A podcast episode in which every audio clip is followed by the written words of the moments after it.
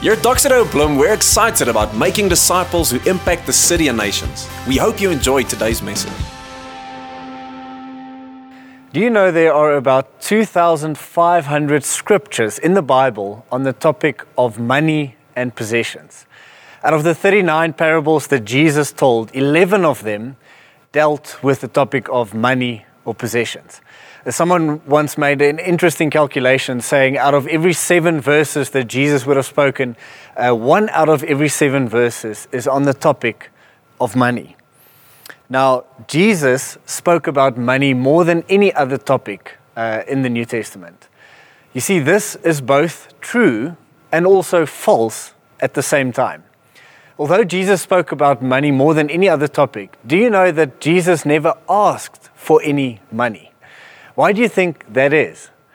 You see, I believe the reason is because Jesus, although he spoke about money, he never really spoke about money. He was only using the topic of money as a, a, a, metaphor or as a means to an end to speak about something far greater.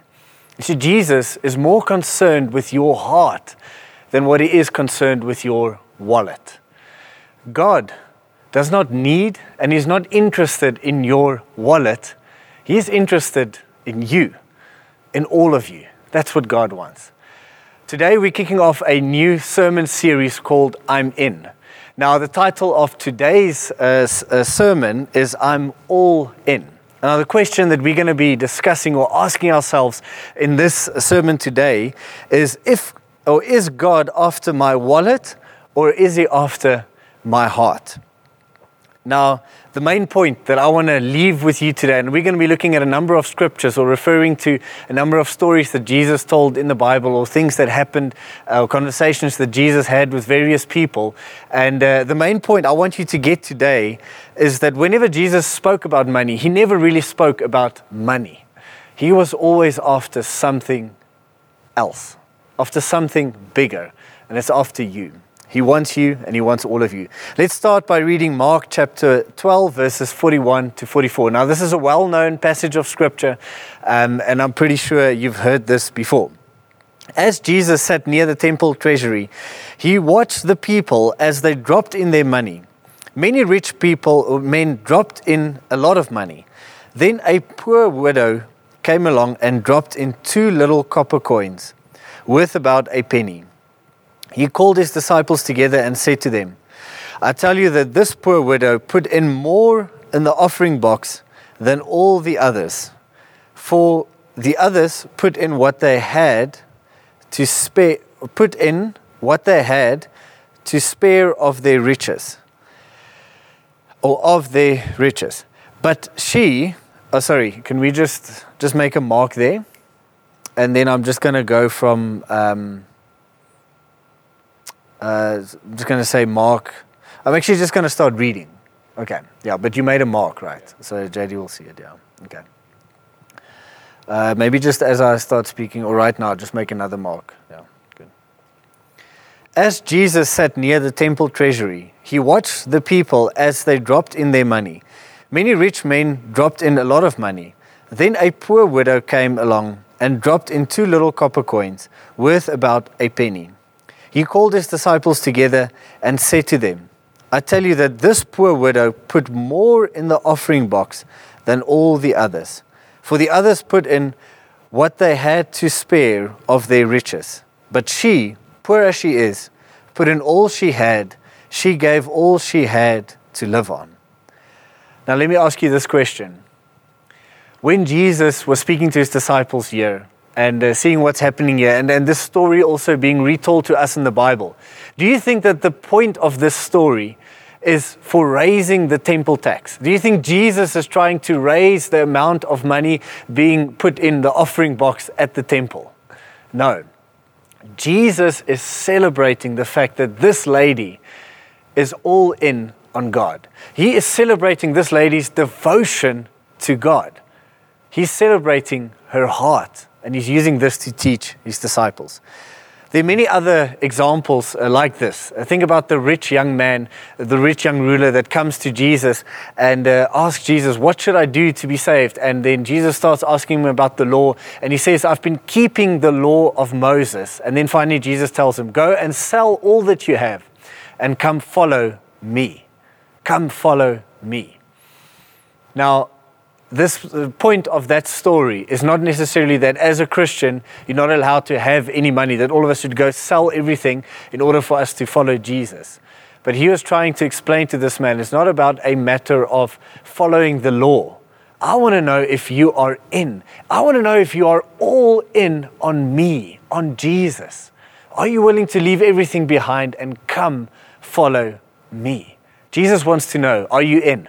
Are you all he wants our heart, not our wallet. The story of Zacchaeus is another famous story about this, this rich man who is a tax collector and he was cheating his own people. And there comes a day when he meets Jesus and he has a change of heart. Uh, Jesus says at the end of that story, He says, Salvation has come to this house. And this is just after Zacchaeus actually says that he, he gives away half of what he owns and also he repays everyone that he has cheated with great interest. And the point of that story is not that as Christians we should give away half of what we own.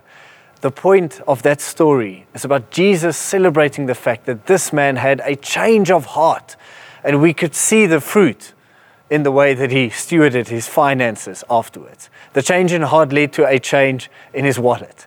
But Jesus is celebrating the heart. That's what Jesus is about. You see, the story of Zacchaeus is one that at the end he said, I'm in. I'm all in on Jesus. I'm willing to leave everything behind and follow Jesus. Then there's the story of the woman with the alabaster jar. A woman that brings this perfume, this jar of perfume that's extremely expensive. And she, I think it was worth something like a year's wages a year's salary. She breaks open this perfume and she anoints Jesus. Now, Judas says something that sounds very noble. He says, No, well, we could have sold this perfume. What she has done is wrong because we could have sold this perfume and we could have given the money to the poor. And then Jesus says, Well, the poor you'll always have with you. What she has done is a beautiful thing. He embraces what she has done. Now, is Jesus saying that you know, stewarding our finances in a wise way and, and looking after the poor is, is not important? Uh, does, is Jesus saying that he doesn't care about the poor? No, not at all. But he was celebrating the fact that this lady was in. She was all in on Jesus. Jesus is more concerned with your heart, not so much with your wallet. In Matthew 13, verses 44 and 45, Jesus explains the kingdom, and he says it in the following way The kingdom of heaven is like a treasure hidden in a field. When a man found it, he hid it again, and then in his joy went and sold all he had and bought that field. Again, the kingdom of heaven is like a merchant looking for fine pearls. When he found one of great value, he went away and sold everything he had and bought it. You see, the kingdom of heaven is one where we let go of our old lives and we take hold of the new life in Jesus. We recognize that Jesus is worth so much more. He's so much more valuable, and we decide to go in on him. We decide to go all in on Jesus. That's what God is after. He's not after our wallets, He's after you, He's after all of you. You see, God does not need your wallet, He wants your heart. And when he speaks about your wallet in the Bible, in the Old Testament, New Testament, it's usually because he wants to get to your heart. You see, the mistake that we can make is also to say that these two are not connected. Uh, it would be a mistake to say that your wallet and your heart is not connected to one another. And we're going to get more into that next week.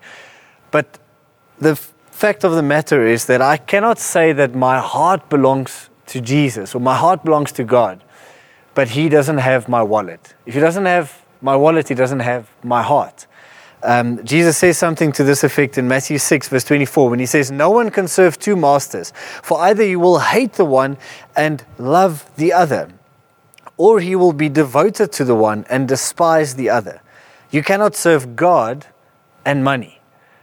Now, this is fascinating for me the fact that Jesus does not say you cannot serve God and the devil, right? He says you cannot serve God and money. It's not because God is threatened by money. What this scripture is about is about lordship over your heart. God wants to be your God, and He wants you to serve Him. He wants to see your devotion to Him in all the areas of your life. Someone once said that if, God, if, if, if Jesus is not Lord of all, he is not Lord at all. We can't say that he has my heart if he doesn't have my wallet. Now, there's a scripture or passage in the Old Testament where the Israelites were actually doing okay when it comes to the wallets. Uh, the way that they were bringing offerings to God, there was nothing wrong in that. They were doing that, they were getting full marks for that. But still, God had a problem with them because you see, God is not so much interested in their offerings that they were bringing. He was interested in their hearts. He was interested in the fact that they were His people and He was their God. I'm going to read it with you from Psalm 50, verses 7, 7 to 15. And so it's God speaking to His people, and He says, O my people, listen as I speak. Here are my charges against you. So He's, he's laying a charge against them. O Israel, I am God, your God. That's what God's trying to tell them. Listen, what I want is not your offerings. What I want is to be your God. I don't want your wallet. I don't want your offerings. I want you. I want all of you. God has got a jealous love for us. Just in the same way that, that uh, it is not a evil thing for me to have a jealous love for my wife, that, that, that I want us to be exclusive with one another. In the same way, God wants to be exclusive with us. Verse 8 says the following I have no complaint about your sacrifices or the burnt offerings you constantly offer. So he's saying that's not the problem. You know, you bring the offerings, that's great, but I'm after something different. And then God explains to them, I don't need your offerings. But I, don't, I do not need the bulls from your barns or the goats from your pens, for all the animals of the forest are mine. And I own the cattle on a thousand hills. I know every bird on the mountains, and all the animals of the field are mine. I mean, do you seriously think that God needs your money? He's telling the Israelites, Do you seriously think that I need your offerings? The cattle on a thousand hills are mine. And then, I don't know if you knew this, but God can be sarcastic. Verse 12, God is, Uh, and verse 13, God is sarcastic with the Israelites when he says, If I were hungry, I would not tell you, for all the world is mine and everything in it. Verse 13, listen to this. Do I eat the meat of bulls? Do I drink the blood of goats? So he's saying, Do you seriously think that I need your offering? I don't drink the blood and I don't eat, you know, the meat of the bulls. In the same way, God does not need you to fund his shopping spree. He doesn't need our finances or anything, our offerings um, at all. And then he goes on, verse 14, he says the following Make thankfulness your sacrifice to God. He's saying, What I want is your, the attitude of your heart. I want you to be thankful. It's not about what you bring, it's about the thankfulness. It's the same about way about that, that poor widow that was giving what she had because she was thankful toward God, not actually just giving out of her abundance. Verse 15 then goes, or uh, verse 14 goes on to say, and keep the vows you made to the Most High. So God is saying, honor me as your God. Keep your vows to me. That's what I want. It's not your burnt offerings. I want you to honor me as your God. Then, verse 15. Then call on me when you are in trouble, and I will rescue you, and you will, be, you will give me glory. And so, God is saying, Trust me. I want you to depend on me. In the same way, God is calling us not to depend on our finances. We are called to be depending on God. God says, Call on me so that I can provide for you and so that you can give me glory. You see, this psalm is actually telling us that God wants our dependence. God wants to be our God. And He doesn't need our offerings, He wants us. He doesn't need your offering, He wants you. So, just speaking about this idea of offering, I think even today, in modern day, in our churches, we might still have this offering mentality where, you know, we, we think it's about the offering, but it's actually about something much greater. It's about our hearts, about giving ourselves to God. Um, and so we sometimes have a offering mentality in church. Or better yet, I'd like to call this a tax mentality in church. And so I want to give you quickly the difference between a tax mentality and a tithing mentality. There's a difference between having a tax mentality when it comes to your finances and a tithe mentality when it comes to your finances. So there are about four differences, I reckon. So the first one is a tax mentality or offering mentality says that I owe the government or I owe God my money. So the reason that you maybe tithe or offer in church, something like that, is because you believe that you owe God something. And some, sometimes we, this comes from a very noble place saying like, he forgave me, therefore now I owe him. You know what the gospel says? The gospel says, and this is a tithe mentality, is you don't owe God anything. You don't owe him anything. Your debt has been paid by Jesus. Because of the finished work of Jesus on the cross and in his resurrection, there is no more guilt for you. If you give out of a place of guilt, that is a tax mentality, not a tithe mentality. No, no. If you understand the gospel, you don't give out of a place of guilt. It comes from a different place. You don't owe God anything. The second one is this a tax mentality says, if I give, I will receive goods and services. So the way that you know the government's supposed to be working and not always you know working, but the, the, concept is this: is that we pay taxes so that there can be infrastructure, roads and railways, electricity, all of those things. So there is a payment that we make for goods and services that we receive.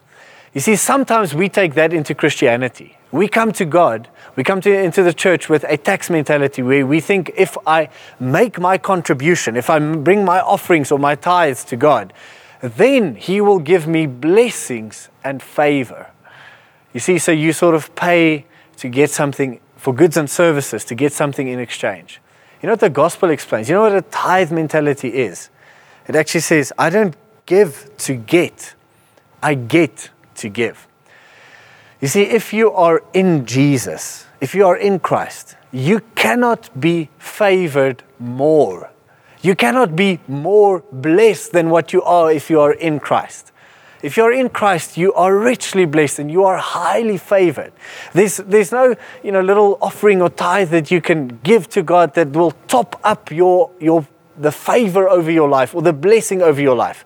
It has been done. It has been finished in the work of Jesus. It is a completed work. You cannot add to the gospel. You cannot add to Jesus with your little offerings or tithes. The third difference between a tax mentality and a tithe mentality is this a tax mentality says, the government needs my money to make the country work. In other words, God needs my money to make his kingdom work. God needs my money in order to do His work on earth. Can I just tell you, friend? God does not need your money. Besides, I mean, I, I, get to speak to so many students, and I love telling them, I'm sorry to break this to you, but your 50 Rand tithe a month, it's not going to change the world. That's not the reason you should be tithing. It's not because God needs your money to make His country or His kingdom work. God owns the cattle of a thousand hills. He doesn't need our money. He wants our hearts. That is why I give, is to remind my own heart of whose I am, who I belong to. God does not need our money. He is not in need of anything. The fourth one is the tax, uh, the tax mentality says that the tax belongs to the government and the rest is mine. So the way that we take that into church is this way, is that the 10% or the tithe, that belongs to God but the other 90%, that is mine to do whatever I want with, right? No, no, a tithe mentality says the following is the 10% that I give, whatever percentage you give, right? There's no rule in the New Testament that it has to be a 10%. It can be more, whatever you feel comfortable with. But it's that 10% that you give is only a reminder for yourself to remind you that everything is God's. The 10% is a reminder that the 100% belongs to God. It's not a 90%, 10% uh, deal that we are making with God. No, no, no. We remind ourselves that we are God's and everything that we have belongs to Him. You see, just as Jesus used money as a topic to teach our hearts, in the same way, we give, and I know this is the way, the reason why myself and my wife, we tithe to remind our own hearts, to teach our own hearts to worship and to honor God. I want to end off with one more passage of scripture that, that just captures this sermon, that, that speaks about this idea that Jesus spoke about money, but he actually never spoke about money. He wasn't really speaking about money, he was speaking about something much greater. And it comes from Mark chapter 12, verses 15 to 17. And this is probably my favorite passage of scripture on the topic of money in the Bible. And it goes as following. And it's about the Pharisees that come to Jesus trying to trick him, and they, they give him, uh, they, they ask him this question about taxes, paying your taxes to Caesar, and saying, Jesus, you know, you've been saying a lot of things. Uh, what do you say about paying taxes to Caesar? Because Jesus was announcing this new kingdom. So they expected him to say, No, don't pay your taxes to Caesar. But knowing their hypocrisy, he said to them, Why put me to the test? Bring me a denarius and let me look at it. And so it's this coin that he's, Jesus is asking for. Bring me a coin, your money, bring it to me. Um, and he looked at it. And they brought one, and he said to them, Whose likeness and inscription is this? You see, just like today, the money back then had the inscription or the likeness of someone's face on it. It was the face of Caesar on the coin. Just like today, uh, on a, a, uh, a piece of note, uh, of money, uh, you will see the face of Mandela. Uh, Nelson Mandela, on, the, on uh, his face will be appearing on it. So, in the same way, Caesar's face was on this piece of coin. And so he says, Whose likeness and inscription is this? They said to him, Caesar's. Jesus said to them, Render to Caesar the things that are Caesar's, and to God the things that are God's. And they marveled at him. You see, the first time I read that scripture, I thought that Jesus was trying to say, it's fine, just pay your taxes to Caesar, but just make sure you give your offering to God also. You see, I thought he was speaking about money. He's saying, no, it's fine to pay your taxes, just make sure also you pay your tithes in church. But you know, that's not what Jesus was trying to say. I think Jesus was using his words carefully when he asked whose likeness and inscription is on this piece of money, because he was referring back to Genesis chapter 1. You see, Genesis chapter 1, verse 26 says, says the following Then God says, Let us make mankind in our image, in our likeness. Do you know that you were created in the image and in the likeness of God? So, just like a piece of coin has the inscription of a leader on it, whether it be an old president or the Caesar in that time, in the same way, when I look at you and when you look at me, the inscription, the likeness of God is imprinted, it is, it is inscribed on you. And so that is why when Jesus says, he's actually referring to that, whose likeness and inscription is this. He says, Render to Caesar what is Caesar's, but give to God what is God's. He's speaking about you. Give to God what belongs to God, and that is you. It is all of you. It's not your money that God is after. Doesn't care about that. He doesn't need that. He's after you, and He's after all of you. I want to end off by just reminding you that God wants you, and He wants all of you. And I want to invite you to go in on God, to go all in on God. If that's the first time for you, or maybe just to anew remind yourself that you belong to God. You belong to God because of creation. He made you but also because of redemption. He has redeemed you in Christ Jesus. And because of that, all of, our, of who we are and all of what we have actually belongs to this God. Let's pray together. Lord, we thank you that we know that you, we are yours. We know whose we are because you created us and you've also redeemed us. God, we want to give our hearts to you, God, because you deserve it. You deserve our hearts, God. You deserve all of who we are. You deserve all of me. Amen. Thanks for listening to this week's message. Make sure that you get connected to this family on mission by joining us at one of our Sunday services.